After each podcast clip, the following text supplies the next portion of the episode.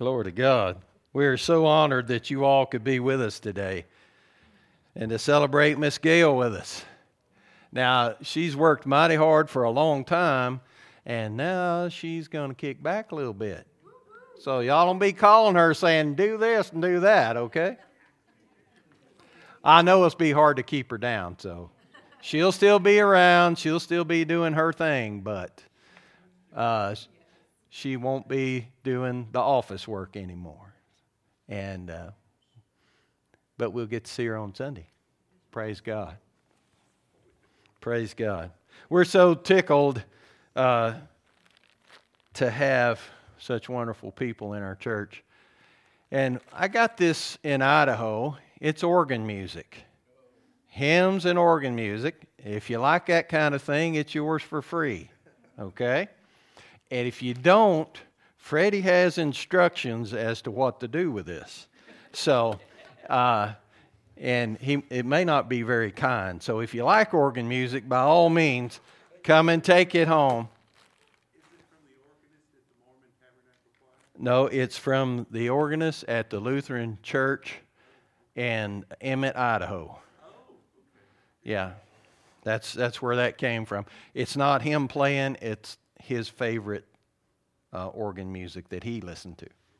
So, okay, now we're going to start. I hope y'all had a good breakfast this morning because Dorman said, do the Gideon message and preach. So, about 3 o'clock, y'all will be ready to eat. What do you think? I didn't get too many uh, amens on that, so maybe we'll try to do it a little quicker than that. But I'm, yes. Oh, yeah. We are celebrating Miss Gail today. I hope y'all saw that on the board, but if you didn't, by all means, after church, there is a mighty fine meal planned to celebrate her right over there and be there or be square, okay? I mean, that's just that simple. It's awesome. You don't want to miss it. Okay. I'm going to do it a little backwards. I'm going to preach and then I'm going to give you the Gideon message. That's the way the Holy Ghost says for me to do it. So we're going to do that.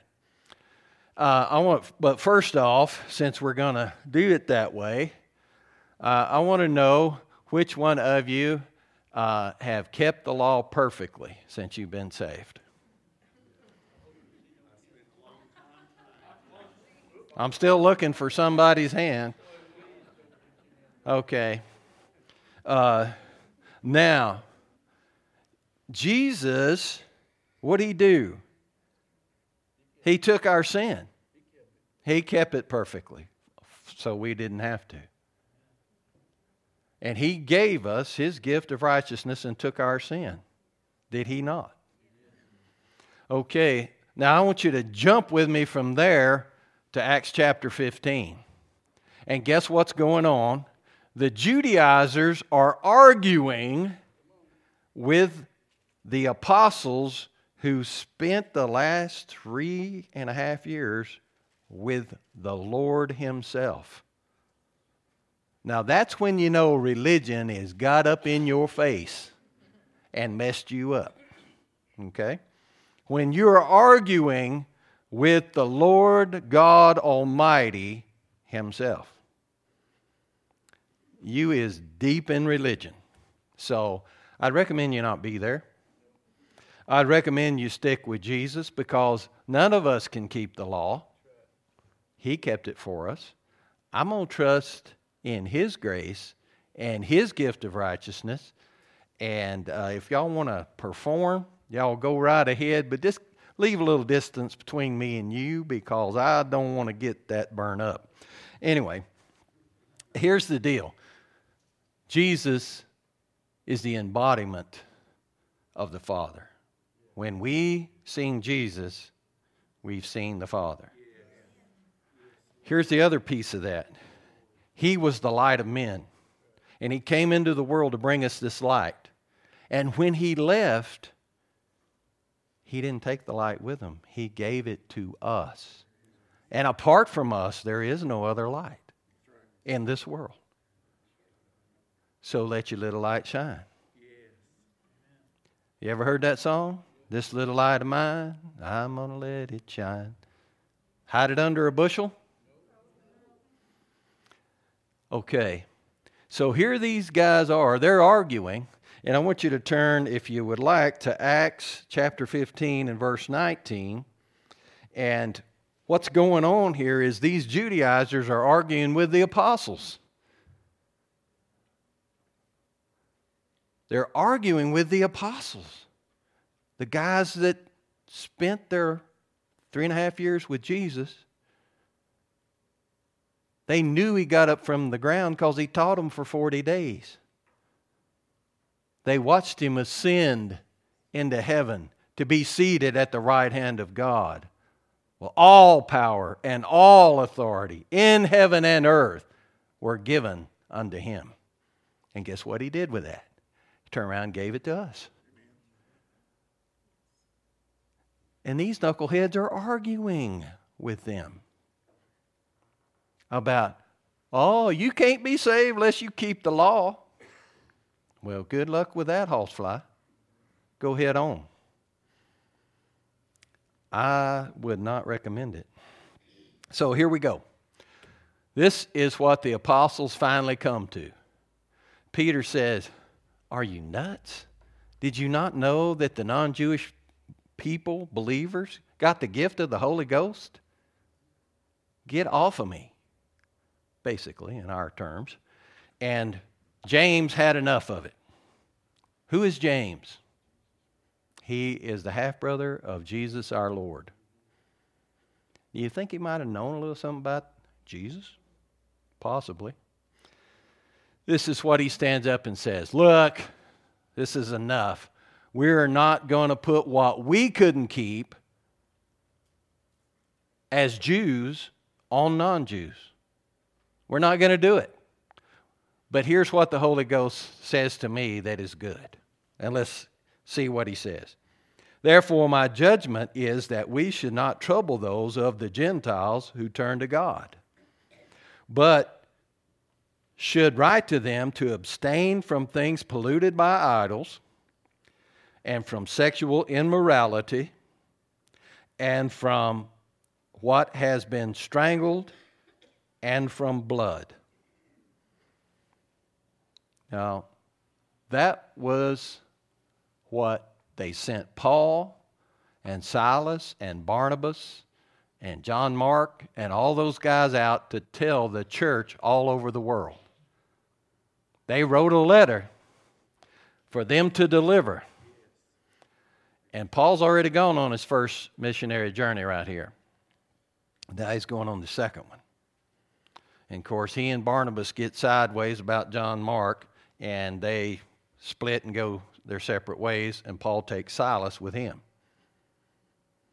Now, why am I telling you that? You ever had a disagreement with a brother or sister in Christ? Huh? That ruined your walk. That ruined your witness, right?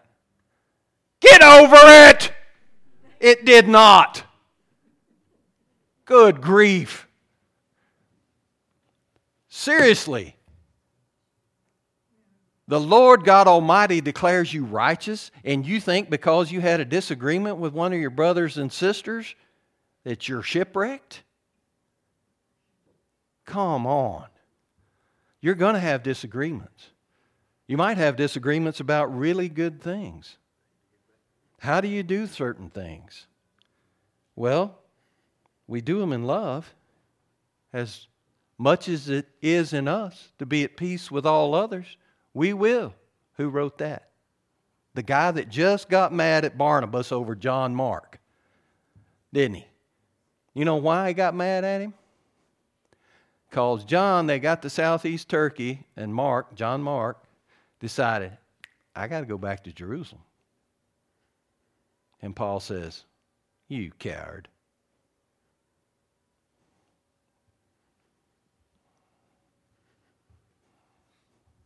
Let me ask you, which one of you have ever been out street witnessing in a big city? Well, look, I'm going to tell you something. I've done it plenty of times. And I don't think any of you are cowards because you weren't standing beside me. How about that? I'm not called to what you're called to. You're not called to what I'm called to. Hey? All right. Now, Paul, praise God, he's such a great guy in showing us what reality is. And Peter, he and Paul knocked heads over Peter leaving the Gentiles and going eating with the Jews, right? Because the Jews show up and then Peter all of a sudden can't eat with the Gentiles anymore. And Paul calls him out on it in front of God and everybody. He says, Hey, what do you think you're doing? Hold that thought and turn with me one page over to Acts chapter 16. And Paul came also to Derbe and to Lystra. A disciple was there named Timothy, the son of a Jewish woman who was a believer, but his father was a Greek. He was well spoken of by the brothers at Lystra and Iconium. Paul wanted Timothy to accompany him, and he took him and circumcised, circumcised him because of the Jews who was in those places.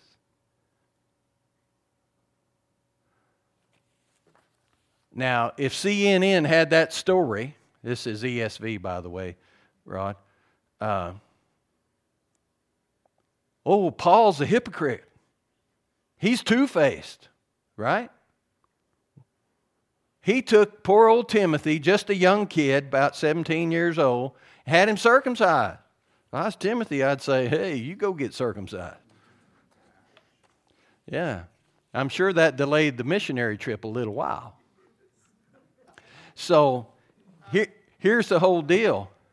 Here is Paul, who's just called out Peter, who's just been arguing with the Judaizers and now he's having Timothy circumcised.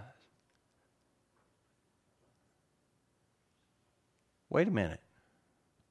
Ain't this the same Paul that said grace is enough? Is this not the same Paul who stood before kings and said, Grace is enough? He's having Timothy circumcised. What did Timothy do? Did he kick him in the shins or something? I don't know. No, Paul also said, what was Paul zealous for? His own people. He said, if I could be cursed to save them, I'd do it. Okay? And then he has Timothy circumcised. Why? Because he knows he's going to the Jews. They know that Timothy's mother is a Jew, they know his father is a Gentile. So, just to keep down all the fluff and puff, he said, Is Timothy going to get circumcised? And Timothy must have agreed to it. Okay? So, uh, sometimes when our brothers and sisters are doing things, they don't look right to us. And we sit in the judgment seat and we say, huh, what are they doing? Them hypocrites. Sure looked like Paul was a hypocrite. If CNN was reporting on him, he'd be a hypocrite. Right here. Right? The greatest apostle that ever lived, a hypocrite. I don't think so. Anyway, so they go through all these cities in southern Turkey, and one of them's Galatia. What do he say to the Galatians? Oh, foolish Galatians, who has bewitched you? That you were saved by the Spirit, now you're going back under the law? So the churches were strengthened in the faith as they travel around. The Word of God says it right here. And they were going to Bithynia, which is in southern Turkey. But the Holy Ghost come to a dream, and a dream to Paul and said, Mm-mm. He showed him a man of Macedonia, and he said, Come over here and help us. Where's Macedonia? It's in Greece. Okay? Now we're on the European continent. And guess what happens? He goes with a bunch of women. A bunch of women. Some of us were raised Baptists, and you know women are not supposed to say anything. They're sure not supposed to preach. They're sure not supposed to teach men. Woo-wee. Can't do that. I wonder what they do with that scripture that says there's neither Jew nor Greek, bond or free, male or female in Christ. I don't know what they do with that. I guess they just tear that one out and throw it away. But here's the thing there was a lady named Lydia that heard the gospel. And guess why? That's why your bottom is sitting in this seat this morning. That was the first gospel in Europe.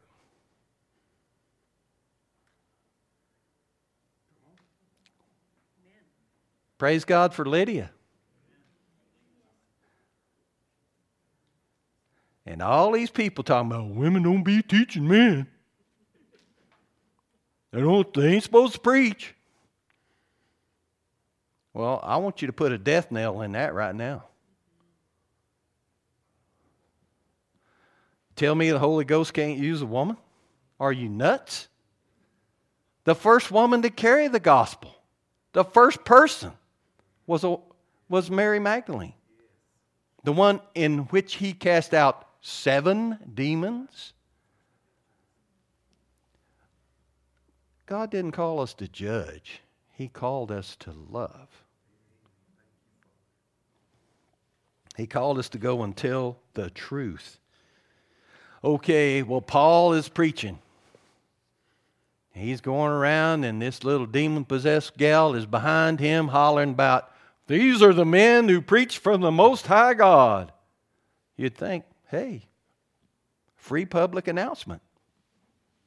Let her go, right? Paul knew she was demon possessed. And I believe his heart was overwhelmed because she was being used by the people who owned her as a slave so she could prophesy through the devil.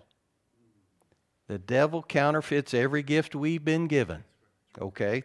Just so you know that. The way you tell the difference is love. Okay? That's how you tell.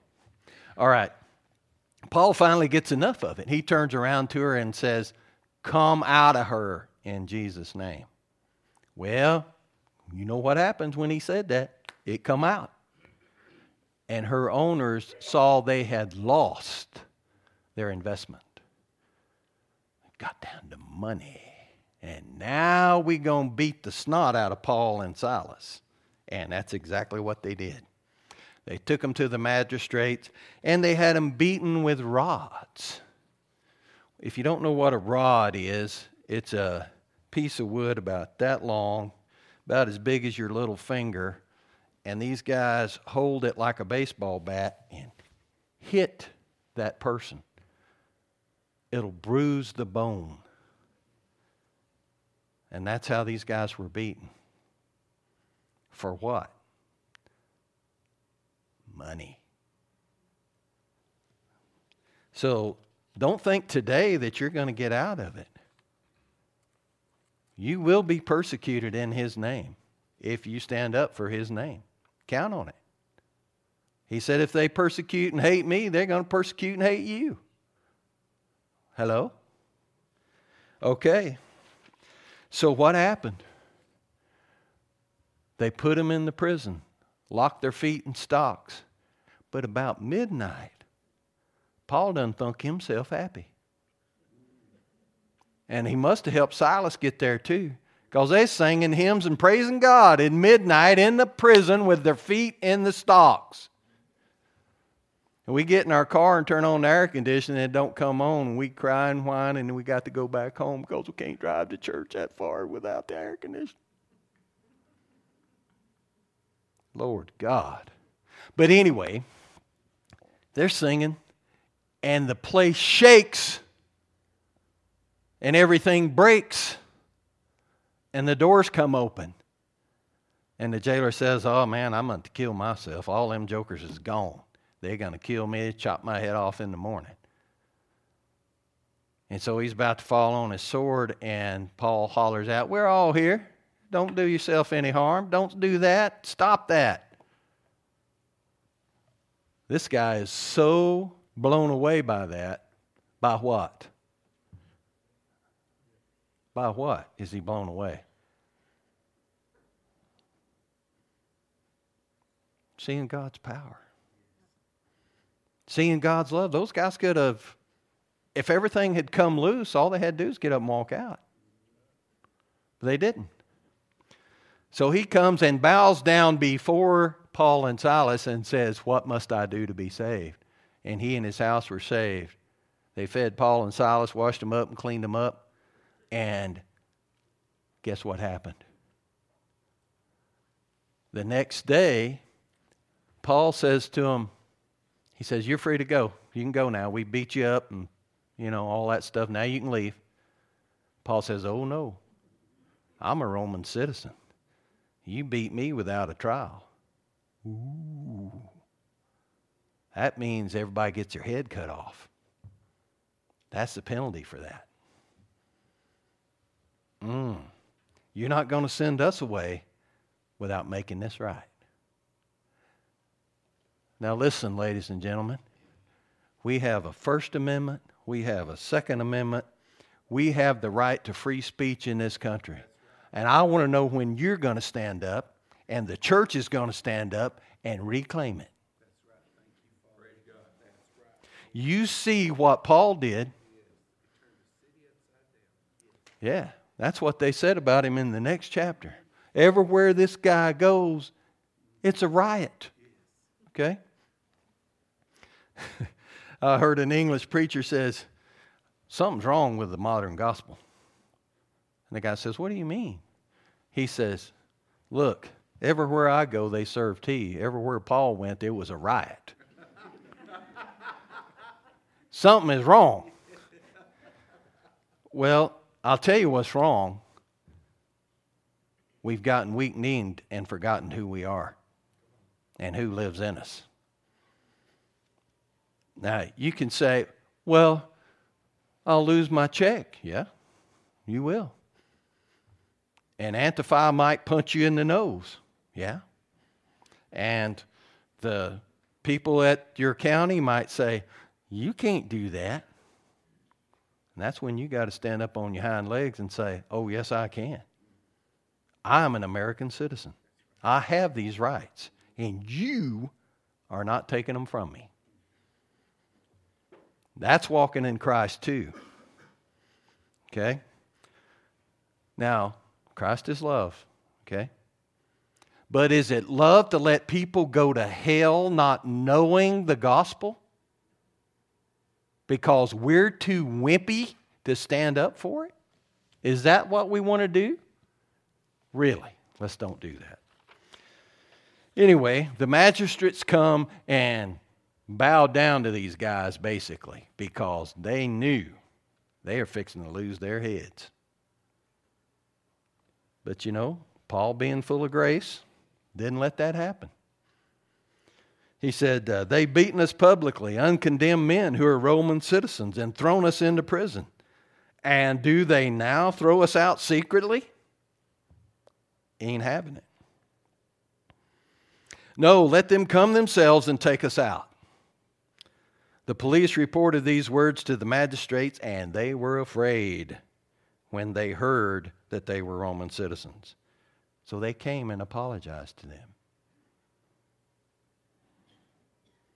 And they took them out and asked them to leave the city. So where did they go? Back to Lydia's house. And she took care of them, and they left from there to go on the rest of their missionary journey. The point I wanted to make with that, you all, is like little Jimmy. Little Jimmy went to Sunday school, and he was in Sunday school, and the answer to all the questions from the Miss Sunday School teacher was Jesus. Right? It's always Jesus. So little Johnny had learned this. And so Miss Sunday school teacher says, What has a long furry tail, climbs trees, and hides nuts? Little Jimmy sticks his hand up and he says, Uh, I know the answer is Jesus, but sound like a squirrel to me.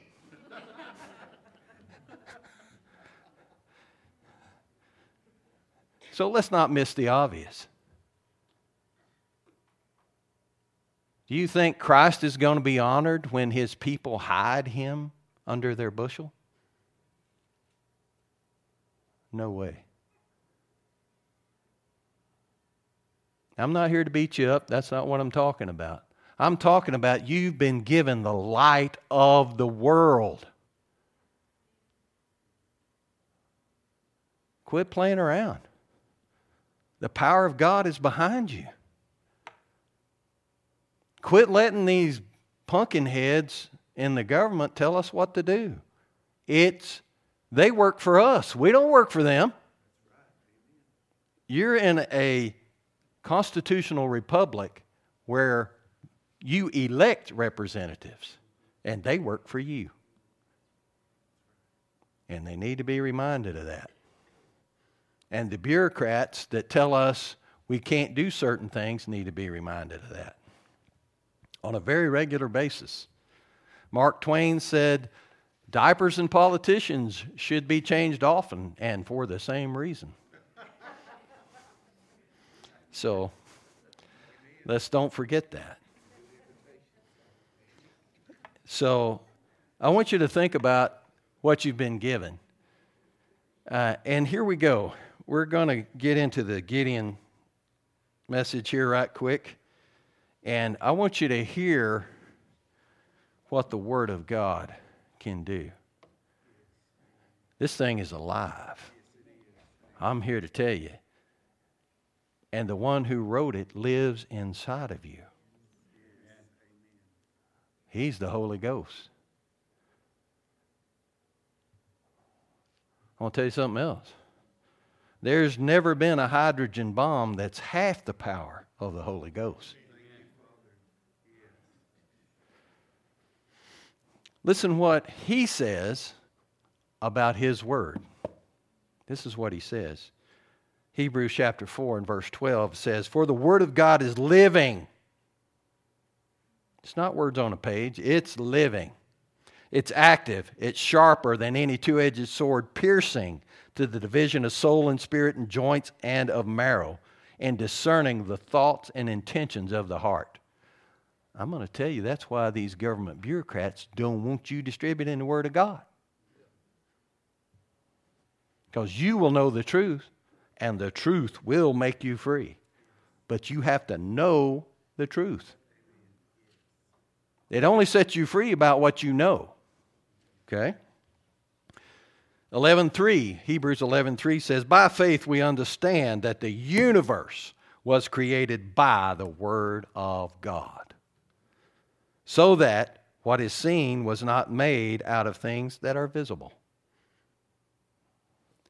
So what I'm telling you is this all the stuff you see, all the beauty you drive through, all the money you pay to go to resorts and all that kind of stuff, God spoke it into being. That same God lives right inside of you. I write to you, fathers. This is 1 John, uh, second chapter and 14th verse, English Standard Version.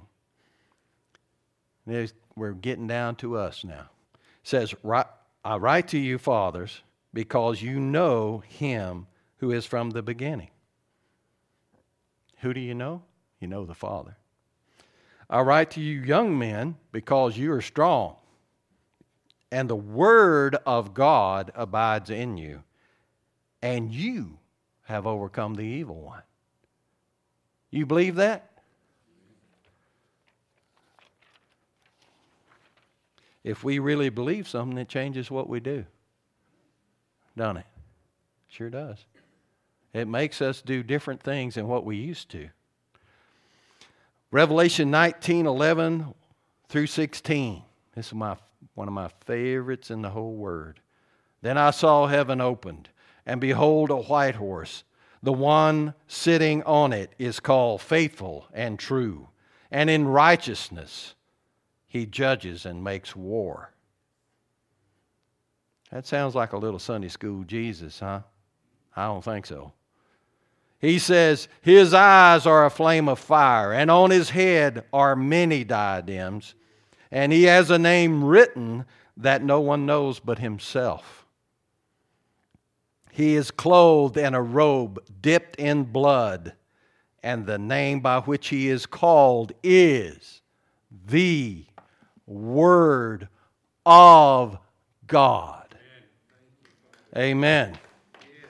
And the armies of heaven, arrayed in fine linen, white and pure, were following him on white horses. And from his mouth comes a sharp sword with which to strike down the nations, and he will rule them with a rod of iron. He will tread the winepress of the fury of the wrath of God Almighty on his robe and on his thigh, he has a name written King of Kings and Lord of Lords. This is Jesus, the living Word. What does John say about him? Now, John is the guy that laid on his breast at the Last Supper. What did he call himself? I'm the disciple that Jesus loves. Whoa. What I would say to you is uh, you best not mess with John. They tried to French fry him and it didn't work. They tried a lot of stuff on John, and it didn't work. Mm-mm. This is what John had to say. In the beginning was the Word, and the Word was with God, and the Word was God. He was in the beginning with God. All things were made through him, and without him, not anything that was made was made. In him was life, and the life was the light of men. The light shines in the darkness, and the darkness has not overcome it. There was a man sent from God whose name was John. That's another John, John the Baptist. He came as a witness to bear witness about the light, that all might believe through him. He was not the light, but he came to bear witness about the light. Guess what? We bear witness about the light, and we are the light. Glory to God. The true light is who? Him and us. Which gives light to everyone, was coming into the world. He was in the world, and the world was made through him, yet the world did not know him, and it still don't. He came to his own, and his own people did not receive him. But to all who did receive him, who believed in his name, he gave the right to become children of God. So you're going to let somebody talk down to you? You're going to let them tell you you don't have a right to do this or that when you belong to God Almighty? That's why this nation's free now. All other revelations, revolutions, excuse me, that started started from the poor people and came out to throw out the rich people. In America, it was upside down.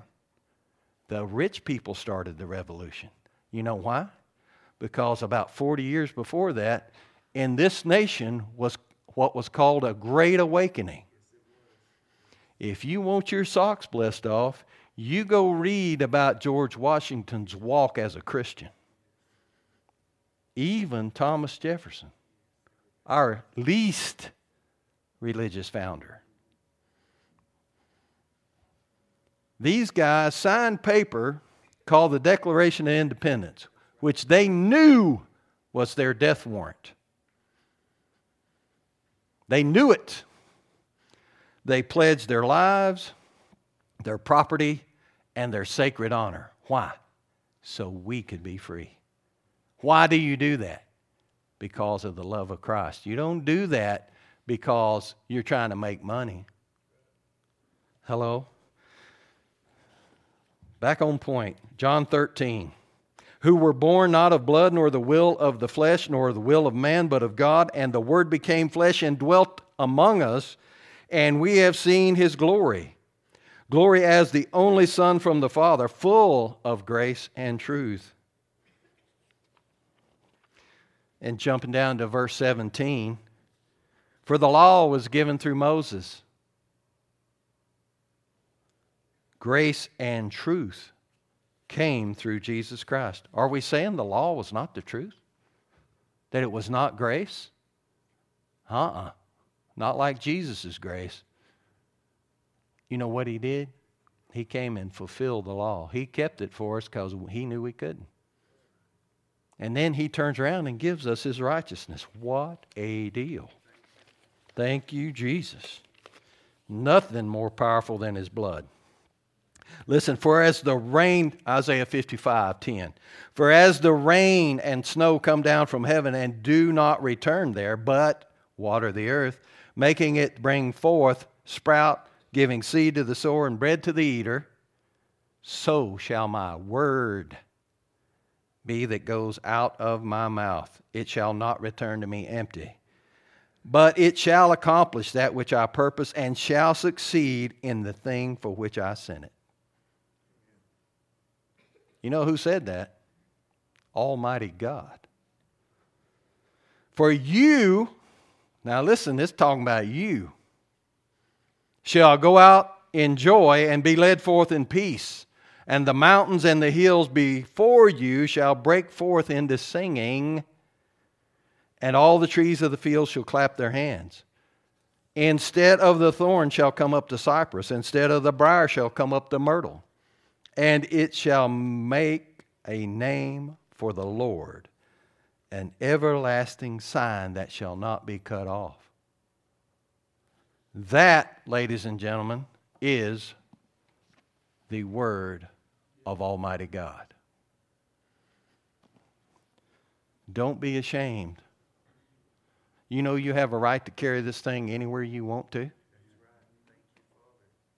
You have a right to read from it aloud anywhere you want to. You have a right to give it to people anywhere you want to. And I praise God that He allowed me to be part of the Gideons International who do that on a everyday basis. Last year, the Bibles in the USA that were passed out were 10.1 million. These are not we don't charge people for these. We give it to them because they need it. Bibles given last year around the world 83 million. Since the beginning, 1899, 2.4 billion words of God have been passed out. You know that uh, Gideons don't pay their missionaries, they pay their own way. You're not taking our blessing from us. We pay our own way so He can bless us. And He does. And you know what? Five bucks puts this thing in a hotel room. 2,300 people will read this thing in six years, and about half of them will be saved. And I don't care how good a missionary you are, you go on that room at 2 o'clock in the morning when he's thinking about doing that, he ain't going to let you in. It's already there. And the Holy Ghost is all up in that room. That's why we put them out in faith. The other thing that happens is I want to tell you about a few testimonies, and we're going to be done here pretty quick. Raymond Ezeb said he was born in hell. His own father held him down and shot heroin into his veins. He's 13 years old. Raymond makes Big Dave over here look like a peanut. He's a big boy. I met him down at Plainview. he was in a gang called the Black Devils in San Antonio.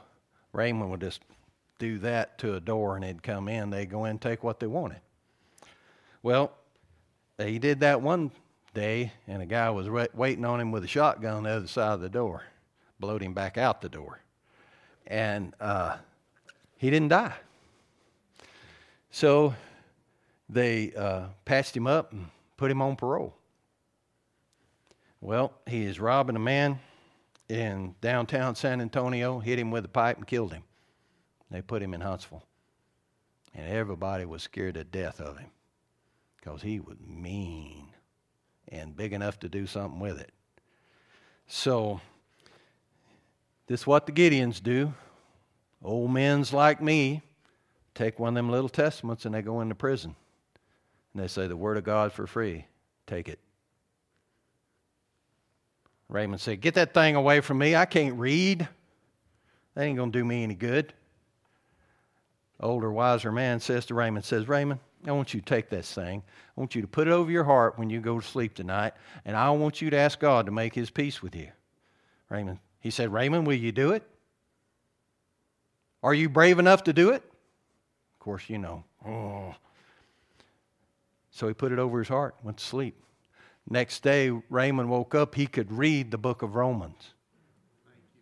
He could not read the paper. He could not read magazines, and he could not read the other books of the Bible, but he could read Romans. And he read Romans over and over and over. And guess what? Mr. Bad Boy come Mr. Good Boy. He loves everybody. You better not get too close to him. He'll grab you and big bear hug. And he says, You know what? Uh, I'm going to get out of this prison because God's going to let me out. He done told me. Well, He did. And this is what He does. That same community He terrorized as a youth, He's a pastor of 300 people in that church. The old man that held him down, shot heroin into his veins, he's the head of the deacons in that church. And the mother that stood by and did nothing about it, she has a ministry where she takes young ladies off the streets every day in San Antonio and tells them about the love of Christ and helps them move on and live in the light of Christ. Don, the Navy diver, was a frogman in Vietnam. He's going to put bombs on Charlie's ships. He's swimming out to this ship to put his bomb on it. His buddy got there, put the bomb on it. Don's supposed to be watching, you know. Well, they figured out something was going on. They began to shoot in the water. So, you know, bullets coming by him. And he's going, Oh Lord, what am I going to do? He wasn't a believer. But the Gideons had given him testaments in the military induction centers. He stuck that thing in his pocket. A lot of them did that out of superstition. There's a guy right over here named Pastor Wayne Niffin that did the same thing. Stuck that thing in his pocket, a bullet come down and hit that thing, and the point of that bullet stopped on John 3:16. Do I need to tell you that Don is saved? Uh, I should say. Hotel manager in Chicago calls up the Gideons and is having a fit. Now it's 10:30 at night. And most of us are old guys. He calls them up, says, I got to have Bibles in this hotel right now. They say, what, what do you mean? He says, They give me this hotel to manage t- uh, yesterday. I got to get the Bibles in it. And the guy says, Well, I'll see if I can, you know, find some and get them over to you. He says, he, and he did. He was able to find them and get them over to him. And he says, Why are you having such a fit about getting these Bibles today, you know, Sunday night? He said, I want to tell you something, Hoss. He said, I've managed hotels for 40 something years. And wherever one of these is in the room, I've never had to clean up a suicide. He said, and I've cleaned up plenty of them where they weren't there. Tell me the Word of God ain't powerful. Ray Stewart. Mr. Ray Stewart lived right over here at Dawn. He Was a farmer for many years. Wonderful man. He would get so tickled he wanted to go with me to Boys Ranch to hand out the testaments. And they, they put us in the lunchroom hall so all the kids coming by, you know, we could give them a testament. And uh, I can't remember what happened. I couldn't go with him one year. And he went on by himself and he got up there and he was passing out the testaments. And they always invite us to eat lunch with them.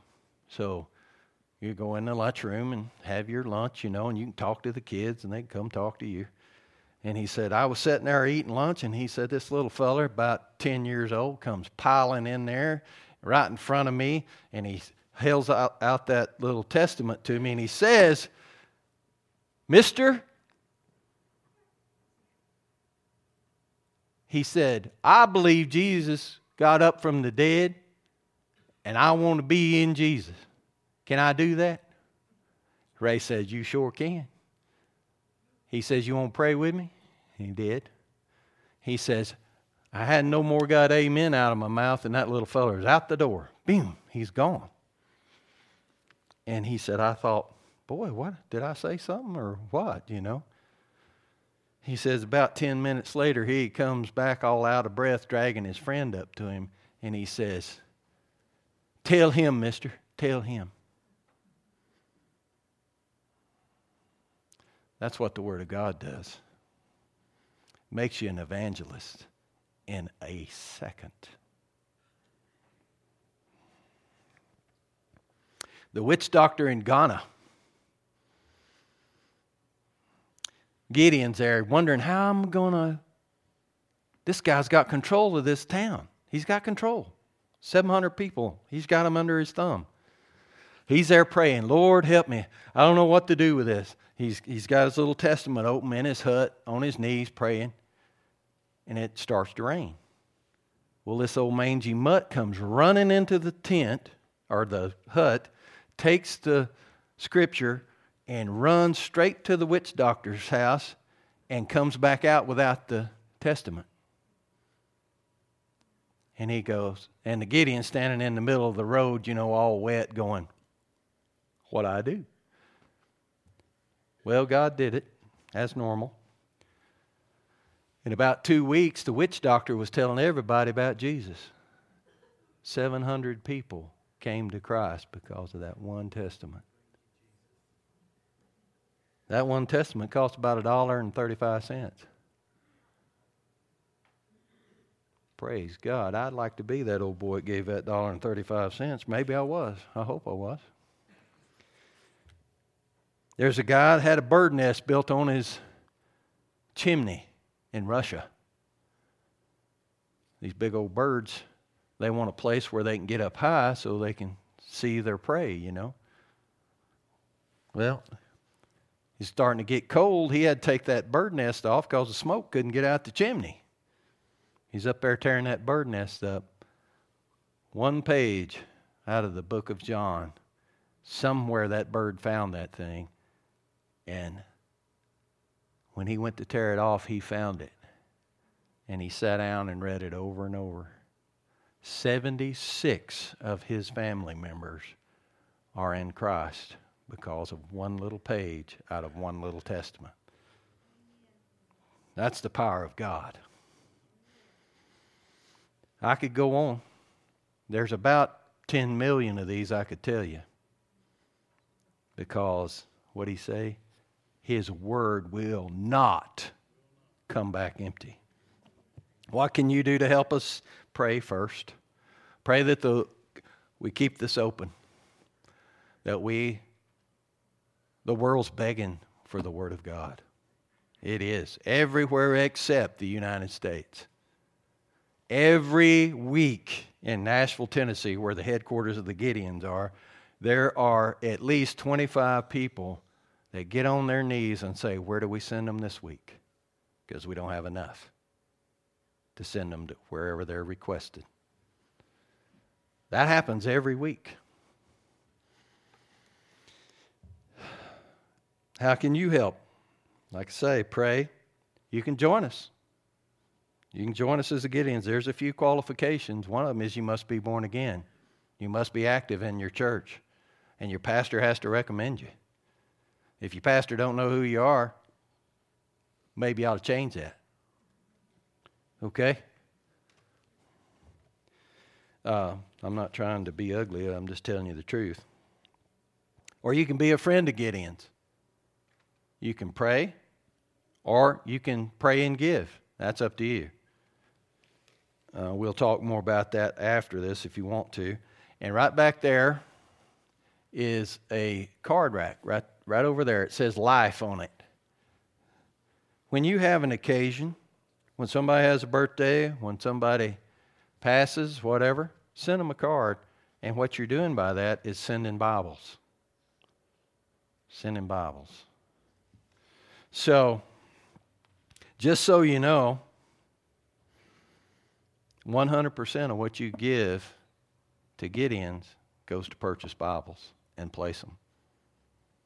Like I say, there is no overhead, there is no administration. As members, we cover that on our own. And we want you to receive the rewards of placing Bibles in an unbeliever's hand. I'll tell you one more story from my good friend down at Odessa. He went to Mozambique and they had a school distribution.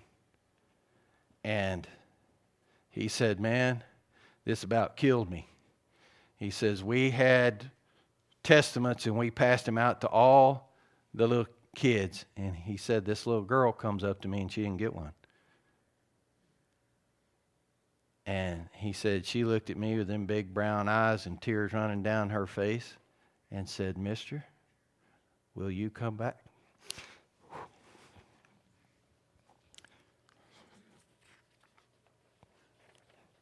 Will you come back for me?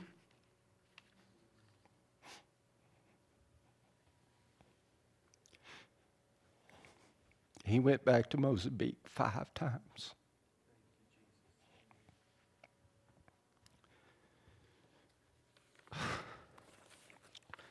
He's not physically able to go anymore. But he'd go a lot more if he could. He said, I will never forget that. And he says, You know, if somebody could have give two dollars, I'd have had a testament for that baby. He said, I want you to tell people in churches about that. They need to know. The world is begging for the Word of God, and we can supply it. Right now, Gideon supply about 88% of the Bibles we give out from the United States. You want to change the world? You want to change the world? You serious about changing the world? Here's an opportunity. We have guys in this congregation that are Gideons Eric Rushing, Dennis Stevens, Justice Rosette, myself. You know why we're in that? Because the world is lost and hurting, and they need a Savior. And there's a way to get it to them. So I'm going to ask you to ask the Lord uh, what you want to give. You talk that over with Him. But I can tell you that 500 bucks will work a hotel, even one alongside an interstate. I will tell you that uh, a dollar and 35 cents, you multiply that by 100, will get most of the villages in Africa, China, and India. And I'll tell you that the Gideons are organized in 201 countries across the world. There's only about 19 where we're not and that's where radical Islam is. But we have soldiers in those places, and guess what they got in their pocket? Praise God. So don't lose any hope. Uh, it's about time to eat, I think. So think about that. I'm going to ask uh, that you uh, go by Jerry back there. And uh, if you want to give, put the check in his hand or and you make that out to Gideon's International. Don't make it out to me, please. Um, and I want you to know something that Jesus really loves you. And he is really proud of you. And that you are the light. Even if you disagree with your brothers and sisters once in a while. Even if your circumstances put your feet in the stocks. Even if you get beaten. You're only defeated for a little bit. Then things will shake, the Holy Ghost will show up, and everything will turn around.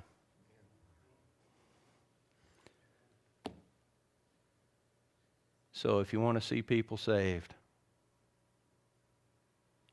ask the Holy Ghost what you want to do about that. Write it up. You put the seed in the barn, we'll make sure it gets planted. Amen. Well, Lord Jesus, we come to you giving you